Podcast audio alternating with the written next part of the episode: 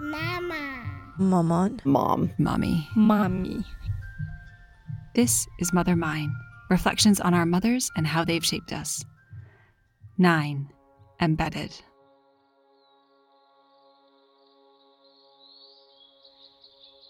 Hmm.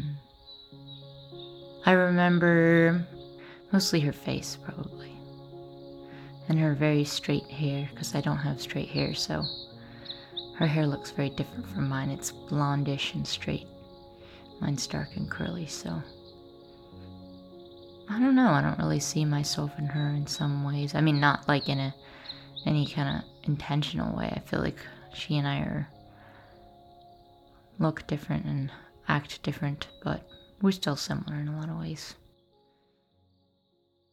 I remember how she doesn't find that many things funny, but when she does find things funny, it's very fun to see her kind of laugh and light up. And she's a little bit, the word conservative isn't the word for it, but she's not exactly pushing the boundaries of what's appropriate and inappropriate to talk about. But then every once in a while, she uh, she finds very inappropriate things funny, and that's pretty funny to watch. I think of my mother when there's too many pieces of little decorative items around the house and it drives me crazy. or somebody's saved a couch that shouldn't have been saved. It makes me think of her. I get frustrated when she won't get rid of old pieces of furniture and old stuff that's making our barns not be able to be used or cluttering spaces up, which drives me absolutely nuts. Or she disagrees when we have two pizza cutters and I want to get rid of one pizza cutter. my mom was a stay at home mom for all of my life. Most things she does, she does with her kids, even though we're all grown up. If it's like horseback riding or farming or traveling or whatever, it's rare that she does something that has nothing to do with her family. So it's a little bit hard to tease it apart, I think. But she was like a trustee member at a small college. And I remember she took me to one of her meetings or one of her events sometime, and she had this little ribbon pinned to her jacket. And um, I saw her there sort of in this official setting that I'd never seen before. And I think that's when I saw her as sort of like her own person in her own life, doing things that had nothing to do with me.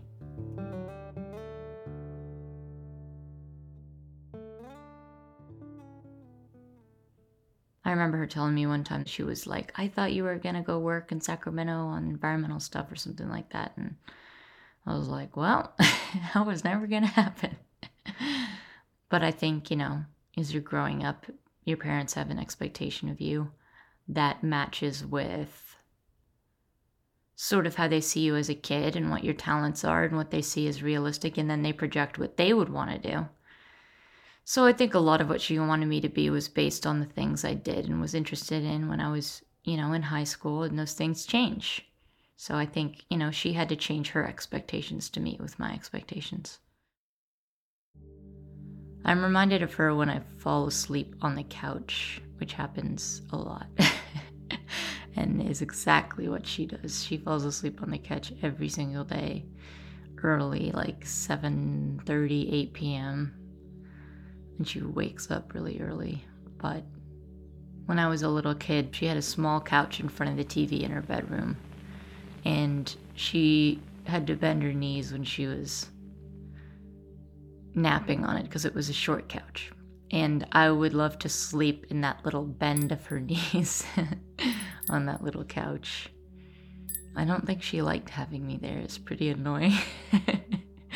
but I would curl up there when I was probably like, you know, six, pretty small still.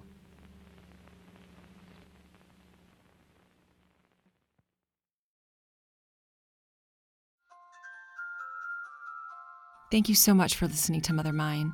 I'd like to say a huge thank you to all of our contributors. If you'd like to submit your thoughts about your mother, we'd love to hear from you. Just visit ourmothersourselves.com. That's ourmothersourselves.com and click on Mother Mine for details of how to participate. There will also be a link in the show notes. I'd like to say a huge thank you to each and every one of our Kickstarter backers. Your generous contributions have made Mother Mine possible, and I am so grateful.